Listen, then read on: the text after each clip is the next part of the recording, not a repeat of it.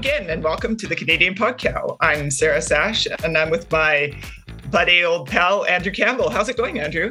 It's going great, Sarah. How are you? We're to the end of summer now. I feel I it's always that like, isn't it exciting that schedules can return? But at the same time, like, oh, we never got half of the things done in the summer we wanted to do. Exactly. But we did have fun. I got to say, with the uh, pandemic stuff kind of waning a bit, we got out there and we did a lot of fun things this summer. So I'm a little sad to see it go, but also excited to have a little more uh, peace and quiet. Uh, get back to shoveling through my bookkeeping. So how about you? Quiet. I thought those kids of yours would be just calm, collected, helpful at all times helpful occasionally, calm never, I would say. That's just yours. You're reflecting on your own. Yeah. Uh, well, that isn't necessarily the description I would use of ours either, but um and actually like for us our kids like it's it's kind of the first summer that they have been and with the new like robot barn now it's a, it's a little more conducive to them helping too um, and so actually, I'm not sure what I'm going to do when I have to do their chores now as well when they go back to school. It's amazing how great kids are with technology. I remember when we first got our robots, they were way better at it than us, like right off the hop, despite being really small. so. Yeah, it, it does work well. But anyway, we'll adjust and we'll take the peace and quiet that comes with having to do the work ourselves, I guess, Sarah. There's always after school, Andrew. You'll be fine. Oh, well, then that's what I'll get. Straight to the barn, off the bus, kids. Off you go. so today we've got a bit of a special edition going as we'll focus on the federal conservative leadership race to replace Erin O'Toole. The race has been underway for quite some time now, but we're getting into the final stretch and things are really heating up. Now, for those that don't follow it very closely, just a little bit of background in how it works is the vote for the conser- uh, is by the conservative members and is held in instant runoff voting. So each electoral district is given a maximum of 100 points, and that's the, basically the riding. And it, it could be less than 100 if less than 100 members vote in that riding. These points are distributed according to the weight of a candidate's vote in that electoral district based on how everybody ranks them. And if no candidate receives more than 50% of the points in a round, then the candidate with the lowest number of points is removed off the bottom. And all of those are replaced with who the second choice uh, each candidate got from those. Uh, so not not necessarily the most straightforward one. I don't know if I'd want to be sitting in the room counting those ballots, but definitely a way that the Conservative Party has done it for a number of years. Now voting is underway. The results are going to be released on September 10th, very soon, Sarah. Yeah, so now that we've got all that, um, after the disqualification of Patrick Brown by the Leadership Election Organizing Committee, after information was received on alleged violations of the financial provision provisions of the Canada Elections Act by Brown's campaign, there are five candidates on the ballot.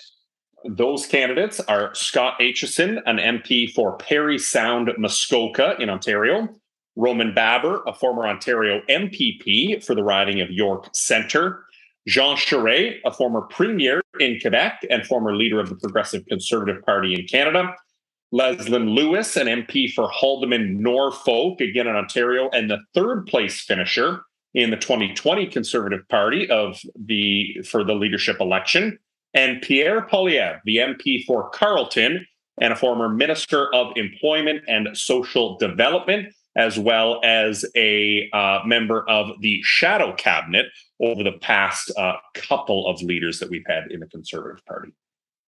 So there's definitely some choice there. And it's been quite the race, Andrew. Lots of drama, lots of controversy. Candidates have had very tough words against each other at times. There's never been a dull moment in this leadership race, which is very important in our country because the winner could very well become the next Prime Minister of Canada. They very well could be, Sarah. And it's also very important for dairy farmers across the country because their policies will no doubt influence the way forward for not just the economy, but obviously for the dairy industry in general, based on their support for the sector. That's so true. Their positions on these issues will be part of the political narrative, even if they don't end up winning the leadership or becoming prime minister. On trade deals, on supply management, on food safety, on sustainability, affordability, on the need for rural strategy to support our farmers, we need to take some time to get to know where these people stand. So, Andrew, what have we got for our listeners today? We sure do, Sarah. It's very exciting because we've heard through the grapevine that the leading conservative leadership candidates were meeting with the leadership at Dairy Farmers of Canada. So we thought maybe we could be a fly on the wall and capture some of what was being said. DFC agreed, and so we want to present you with exclusive conversations led by CEO of Dairy Farmers of Canada, Mr. Jacques Lefebvre. So, right after the break, we want to present to you a conversation between Jacques Lefebvre and Jean Charest.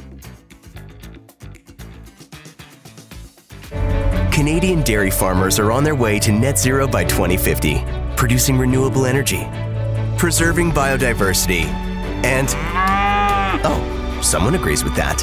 Dairy Farmers of Canada, net zero by 2050. Andrew, Sarah, thank you very much. Our guest today is uh, Jean Charest.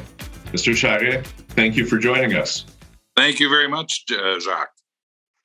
I think our dairy farmers um, want to know, and you, you have said uh, in the past that you do support supply management. Um, but you know, as I've learned, this the support is not recent. This is a, a long-term commitment as part of your uh, your position. So I'd like to hear a little bit more about that.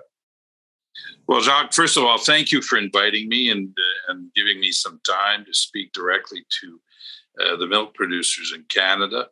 And, and on the, the, issue of supply management, as you pointed out, from day one of my political career, I have been a supporter of supply management. And, I, you know, I've learned from supply management of what it means, the transparency, and, and how it is a choice. It's a political choice the country made has made in regards to uh, specific sectors of our agricultural policies. Each country, by the way, we shouldn't feel guilty about that or exceptional.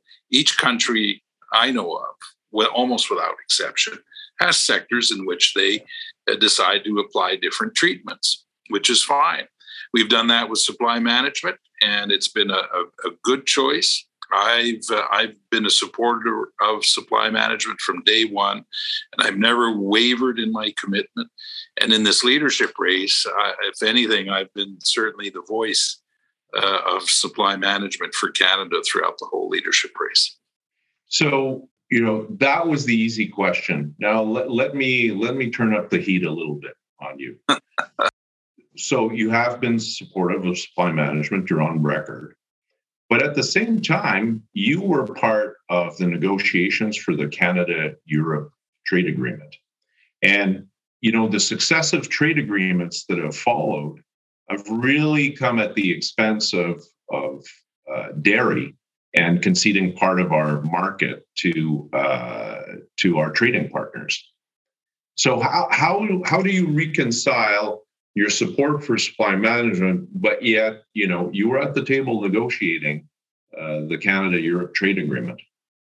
Well, in the case of the Canada Europe trade agreement, it was the project that I had proposed to the country and to uh, the federal government at the time in 2007. So I've been, yes, it has my fingerprints all over it in terms of, uh, of this trade agreement.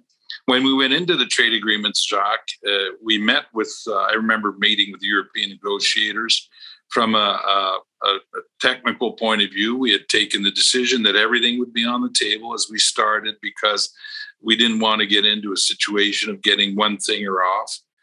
But we also, in those same discussions, Jacques made it it was quite clear to both sides that we were not going to crack the nut of all the agricultural policies and the uh, and the uh, disagreements between Canada and Europe, and uh, so we took it, you know, from the perspective of what is it that we want to protect and is reasonable. We did an opening on supply management that uh, certainly at the time I thought was modest and manageable, and always on, on the condition that there would be a long phase in period, that there would also be compensation, that it would be modest, very, very, very modest, so that it would be uh, manageable. I left office in 2012, and I wasn't at the table when we concluded, but certainly the the management of the quotas that followed were were not, I think, what uh, the agricultural sector expected. And then it was followed. What I mean by that is that the allocation of those quotas were not what uh, was expected. And then we end up uh, with CUSMA, and then we end up with CPTPP with openings also. And in those cases, there's is no doubt a cumulative effect. So what may seem modest in one case and manageable, and then you get another and another. Finally, the total is is rather substantive and real. And I know that uh, the Prime Minister Harper at the time in 2015, I think, put in in place measures on CPTPP to uh, to compensate, but it's not ideal. Bottom line today, Jacques, as we speak, we're negotiating other trade agreements with the UK, who are part of CETA in the deal. We're negotiating with ASEAN right now, the 10 countries, with Indonesia. Uh, we're trying to revive trade negotiations with India. And one thing is very clear in my mind, and that's that it is enough. Enough. And I become leader of the Conservative Party and Prime Minister of Canada. There is not going to be any more gives on supply management, period. And uh, I've made that very clear in the leadership race. And I'm glad to reiterate that today and to tell you that uh, we we draw the line here. Let's keep on the theme of trade agreements because, as you pointed out, uh, you know there was CPTPP and then CUSMA, the latest, and yeah. within within that agreement with uh, Mexico and the U.S there is a clause that only applies to Canada, and that is a cap on our exports. And there, there, there are hefty penalties if we go beyond uh, for some, some key products. The only country of the three partners that is submitted to that clause. As part of CUSMA, there is a period to revisit. So periodically, you revisit uh, the, the, the agreements, and that's the opportunity uh, that the partners have to bring up some issues that are problematic for them. If you're at the table, can we count on your support to revisit those caps um, or the equivalent of a cap on exports? Because they are really um, difficult for the industry and cause a lot of grief. What you're talking about in terms of the revisiting of the accord was part of, I remember the American ask. It was the Americans in the Trump administration who said, yeah. no, this isn't going to be an accord that is going to be automatically, you know, just reconducted every. We want to revise it and uh, and have a formal revision. Canadians didn't think it was that great an idea because you run the risk of, you know, putting everything backwards or starting over again. That being said, it is what we have in front of us. This is something I would put on the agenda of my of Canada and we all have the ability, all three countries, to decide what it is that we want to talk about, of course. And this would be very high on my agenda to revise this specific cap and to uh, and to have it changed and modified.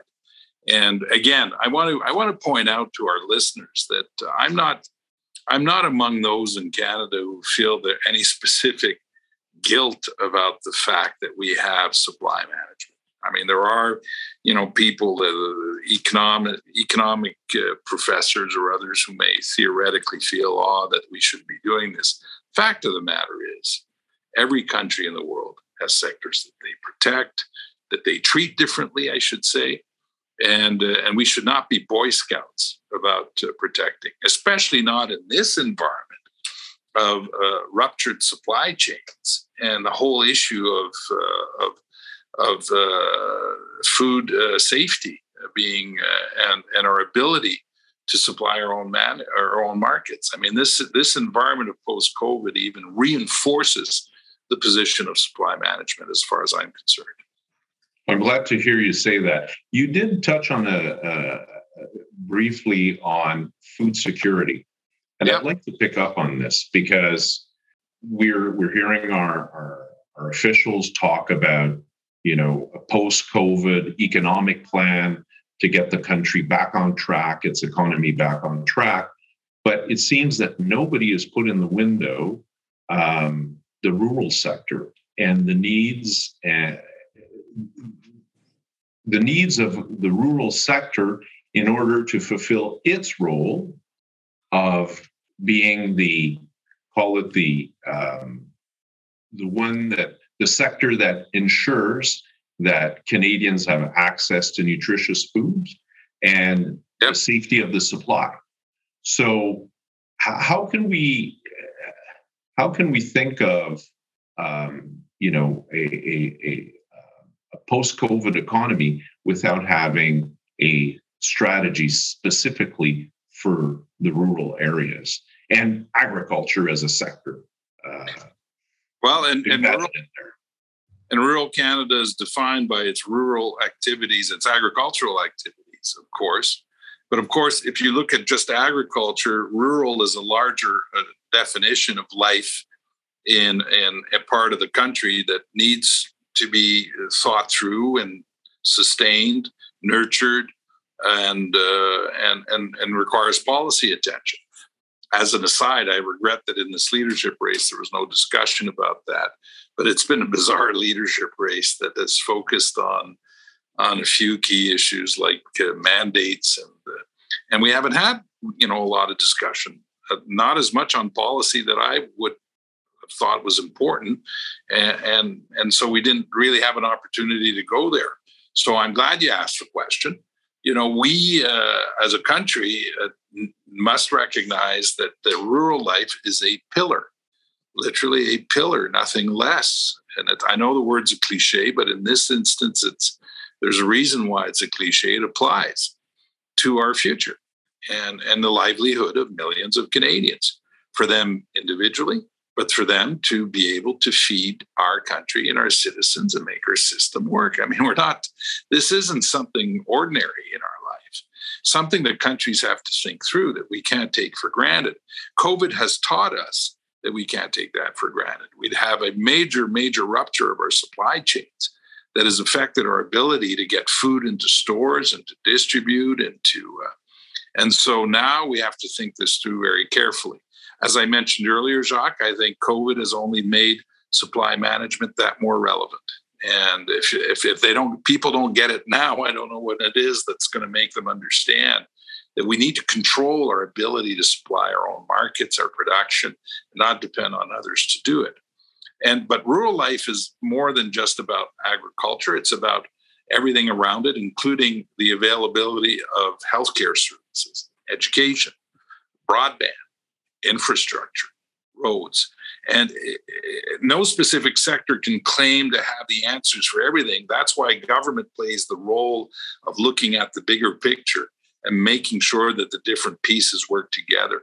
And I'd be delighted to be a, a, prime minister that would propose a rural policy for Canada, as I did when I was premier of Quebec, and quite successfully, I think. So it's good to hear that you recognize that, you know, food security doesn't happen miraculously. There no. needs to be a vibrant rural sector where agriculture thrives in order to uh, supply uh, healthy uh, foods uh, and nutrition to the urban sectors, because that's now where you see agriculture and the, the, the big productions. So good to hear you say that. Listen, time is is running out, Mr. Charest. Um, I guess we could have talked about so many topics, uh, but I'll give you the opportunity. Is there something you would like to share with our dairy farmers before we let you go? Doc, well, thank you for having me on. And uh, we're at the end of this leadership race. Uh, let me allow me to to talk directly to those members who are members of the Conservative Party of Canada and who have a, a right to vote in this leadership race. If that's the case, you have until the 6th of September to get your ballot in. And uh, and I uh, I just impress upon you that in this leadership race, uh, I have been the one who has been speaking on your behalf, and uh, who has uh, a long record of doing so and will continue to do so in the in the future. There is uh, here is something that you can count on and bring to the bank. And so please, if you're if you haven't yet voted, vote for me. Put me on as your first choice. And please, please send in your ballot as rapidly as possible. You have until the 6th of September to vote in favor of supply management and to vote for Jean Charest. Mr. Charest, thank you. Thank you, Jacques. Bye bye. Bye. Andrew, Sarah, back to you. Well, this was all very interesting, Andrew. It sure shows us that Jacques Lefebvre is a former journalist, that's for sure. Big thanks to Dairy Farmers of Canada for giving us access to these insightful conversations. Yeah, thanks, certainly, because it is shaping up to be an interesting couple of days, Sarah, as even though a lot of pundits and analysts are predicting a win by Poilievre, nobody actually knows. There is one thing that, you know, especially over these leadership races, pollsters can be wrong. So it's going to be an exciting couple of weeks ahead. That's right, Andrew. I mean, you've explained their voting formula at the beginning of the show. It is a bit complicated, uh, understatement, but there are many ways for surprises to happen depending on which campaign gets their vote out, who does vote, and where they're coming from, all those sorts of things. And then, of course, really, that's only the beginning because who wins is obviously going to change how things unfold on the federal stage. Will it change the dynamics in the House of Commons? Will polls shift based on who that is? Uh, will there be a window for the NDP to put an end to its deal with the Liberal government? Or will the Liberals want to catch the new Tory leaders still unprepared and call an early election? This is one of those exciting things. I, I actually love listening to political podcasts, Sarah. So it's always exciting when, you know, you never know what could happen. So true. I guess we'll just have to wait and see and uh, follow along, and should be some excitement in that regard, that's for sure. So that's it for now. If you've got comments or suggestions, please write us at podcast at canadianpodcow.ca. You can also find the Canadian Podcow on Twitter or on Facebook. Big thanks to our sponsor, the Dairy Farmers of Canada, and of course to our production team, Bruce Sargent and Carl Belanger. Until next time,